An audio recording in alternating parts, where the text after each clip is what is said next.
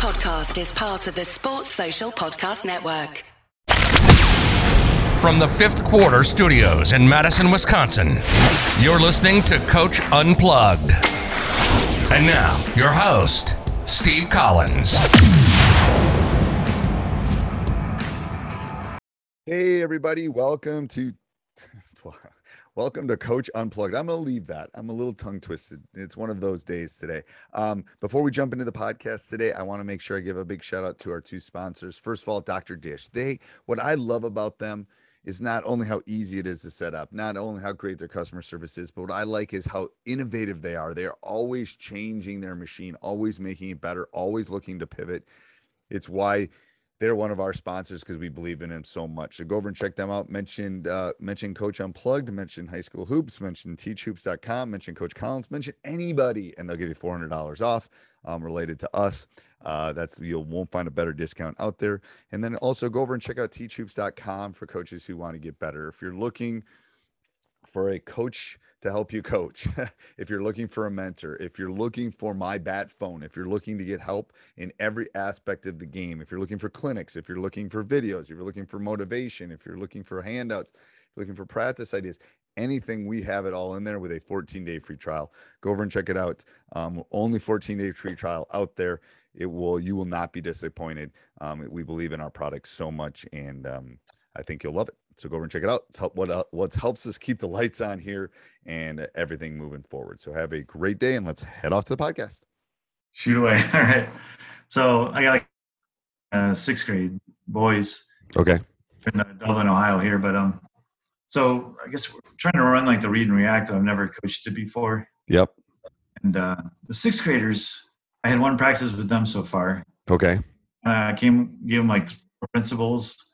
Okay uh, they kind of they were able to do it pretty well. I was kind of impressed with their ability. And the fourth graders, I guess, is where the trouble is. They, but I, I, I don't think I gave them principles so much. I was kind of like telling them, like, okay, if you're in the corner, you do this. If you're in the wing, you do this. If you're in the point, you do this. And maybe that's harder to do than if I just say, you know, if you pass, cut. As like, yeah, I would. Yeah, for the especially for those younger ones, I would keep it really simple.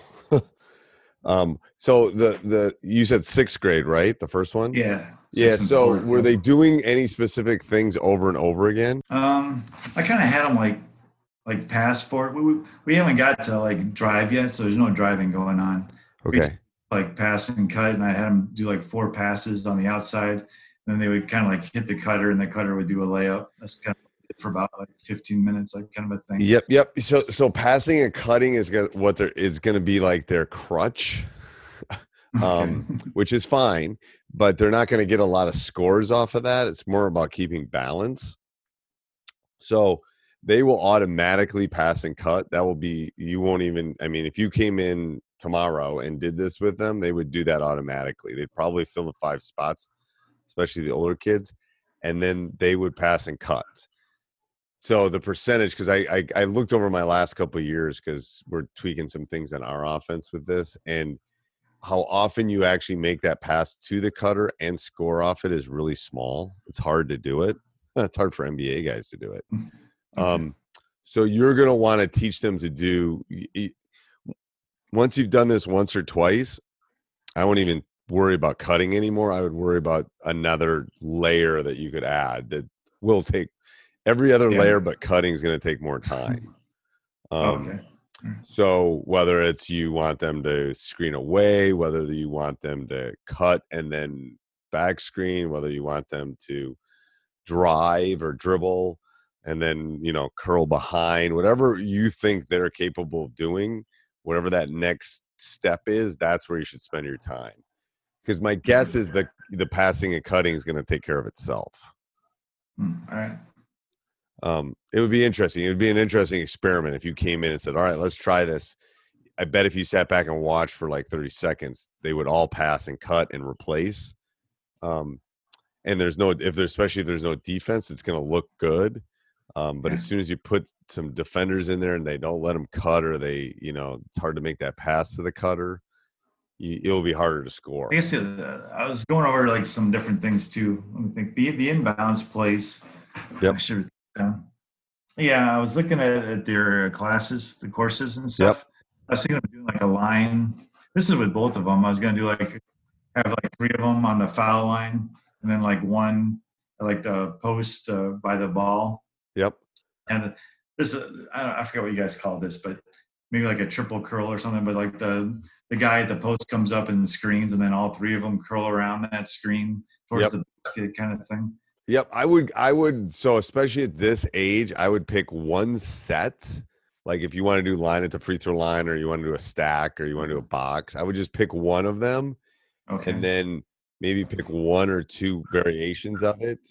Um just because it's easier for them to remember. I wouldn't like I wouldn't I wouldn't cross pollinate different types of out of bounds Okay. plays. I would basically pick one and stick with it. And then if something doesn't work, you can just kind of tweak off of that. So if you like the one at the free throw line, then yeah, you could do the curls, and then maybe the next time. I'm telling you right now, at this age, if you teach them to cut hard, it will work. Um, oh, okay. you know, That's like another one. I think like the, the other like the variation was like uh, yeah, the one goes back, the middle one goes back, right? Yeah. And the thing is, what you could do with the two up too- front like cross or something. Yeah. Yeah. So what you could do with them is teach them that they it can change every time. You know, maybe the guy on the right or the left taps the person, and then the reach of them, so they know which way they're going, and then just have them cut. Just like uh, all four of you are going to cut to the basket.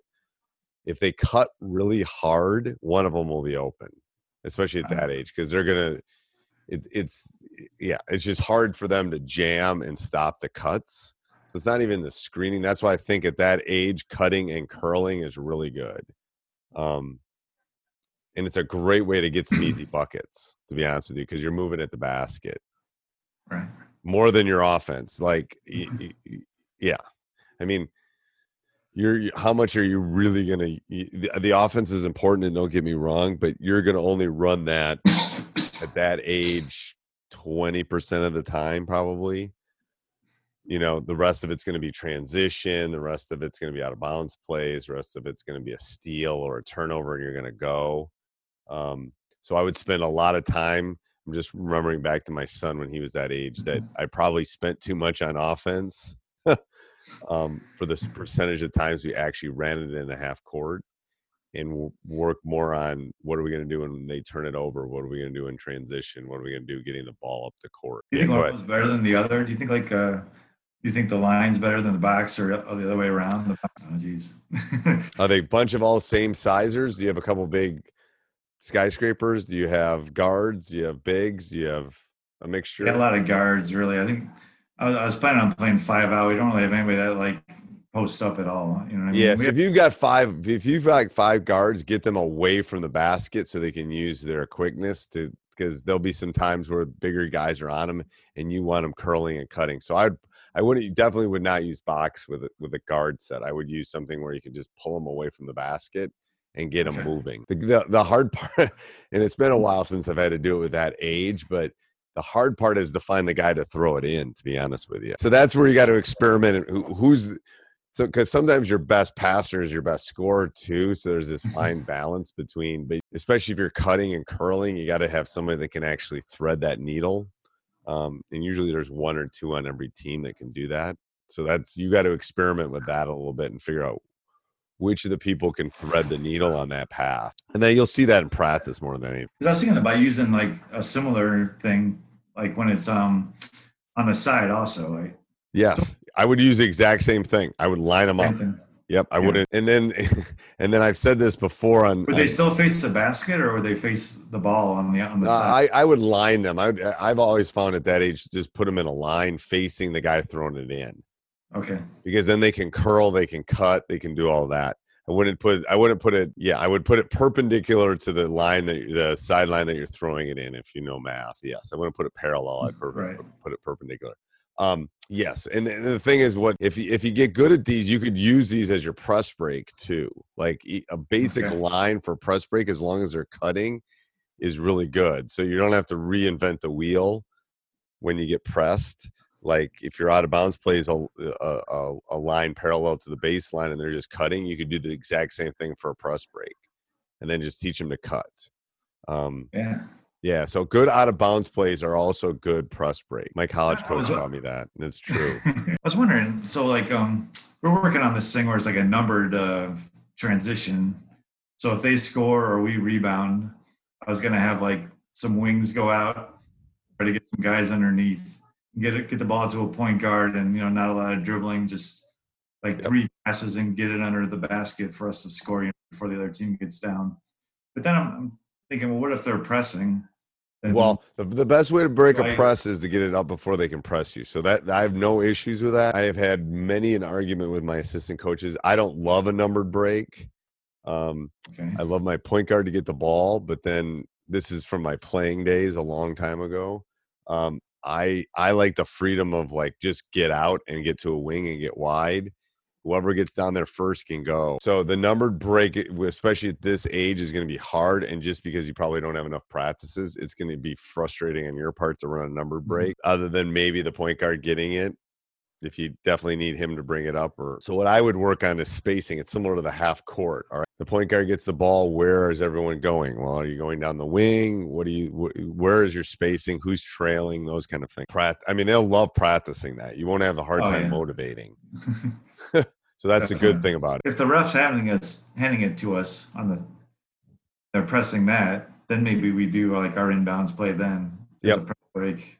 Yep. Maybe that's the time that we do the inbounds. Otherwise, we just do this, get wide and get down. And the thing is, if they're cutting, it's hard when when they when they cut across. It's hard. It's it's hard to if the cuts are strong and and you know diagonal to where they are with the ball, then it's really hard to defend. Um, but it's going to take some practice, and you know you can do this. But the way I kind of teach this is no dribbles, um, both on the offense and the defensive end until you te- until you if you're doing the read and react until you teach them how to dribble on the read and react. But um, a lot of press breaks, a lot of out of bounds plays. I want to do it without us, uh, out, without us having to dribble at all. So if you do this press break and or you do the the break, they should almost be able to to run the break without any dribbles. And if if they need any, maybe it's the initial point guard.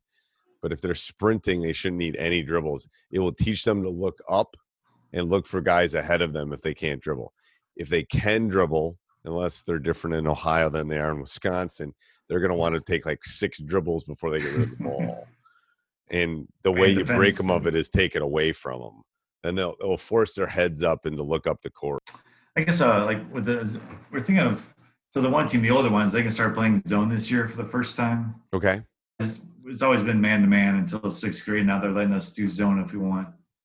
And I, I was thinking doing like a zone when we're pressing them, and then also maybe if for whatever reason we're having problems with our man to man on certain matchups, going to like a zone. And us thinking like doing like a one three one. I don't know if.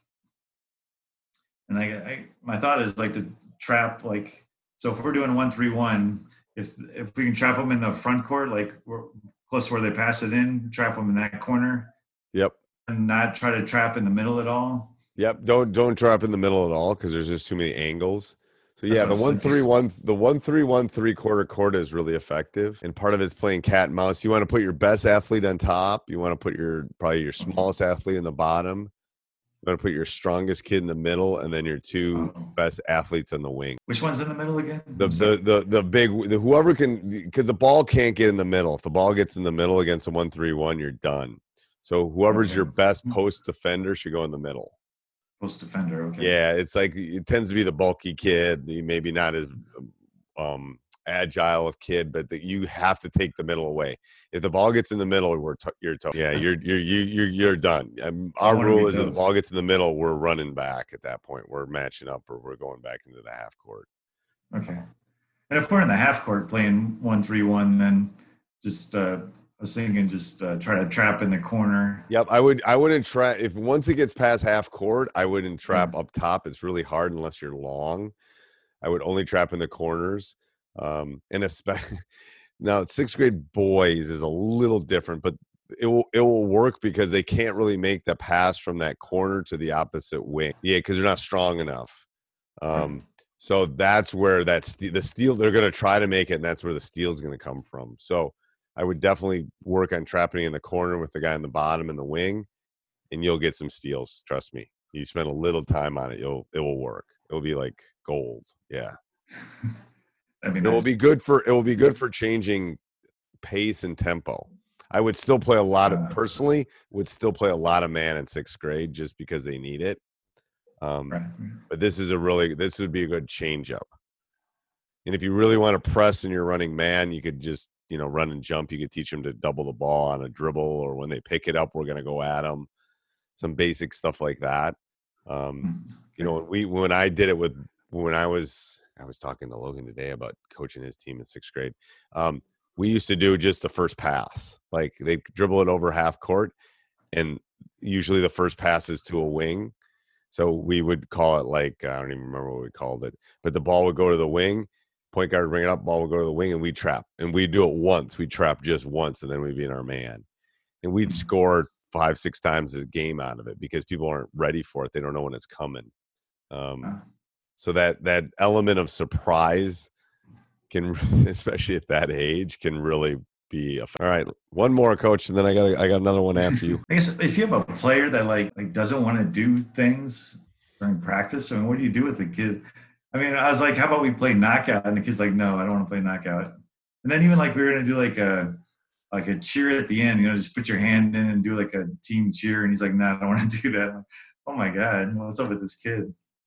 So those are hard. Those are that kid's probably there because mom or dad or grandma wants them to be there. So what I've done in the past with those kids is you got to find what makes them kind of click, and it might be Star Wars, it might be Marvel, it might be, you know, they might be math kid, they might be whatever.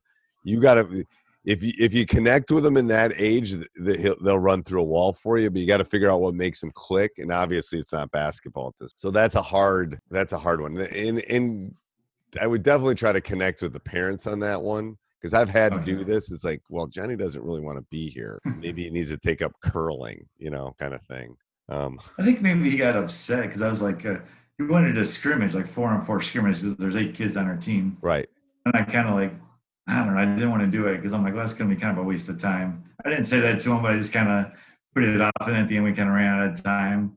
I wonder if Right. that kind of set him off, or he's like, I really wanted to do this and we didn't do it, or something. It could be at that age. Yes, I would say yes. And and to be honest with you, every every practice I would have to try to have something, especially at that age, something that kind of hooks them. So something fun, something whatever. Maybe we're playing for maybe we're playing knockout for a Gatorade, or we're gonna you know you know have a a one on one horse tournament or something, and then the winner gets a Gatorade or something. I, I don't know Hmm. they swear to God, my guys, my 12th graders still remember all doing all those fun games with them in sixth grade, fifth grade. So yeah, find something like that. They'll remember those. They won't remember you run and read and react, but they'll remember those games. To be honest with you. Okay. All right. Um, All right. l- Thanks, Coach. Let me know if you have any other questions. Hey, everybody. Thanks for listening. Um, if you'd like to support us, go over and check out teachhoops.com for coaches who want to get better. Also, subscribe and like. We do appreciate those. Have a great day. Sports Social Podcast Network.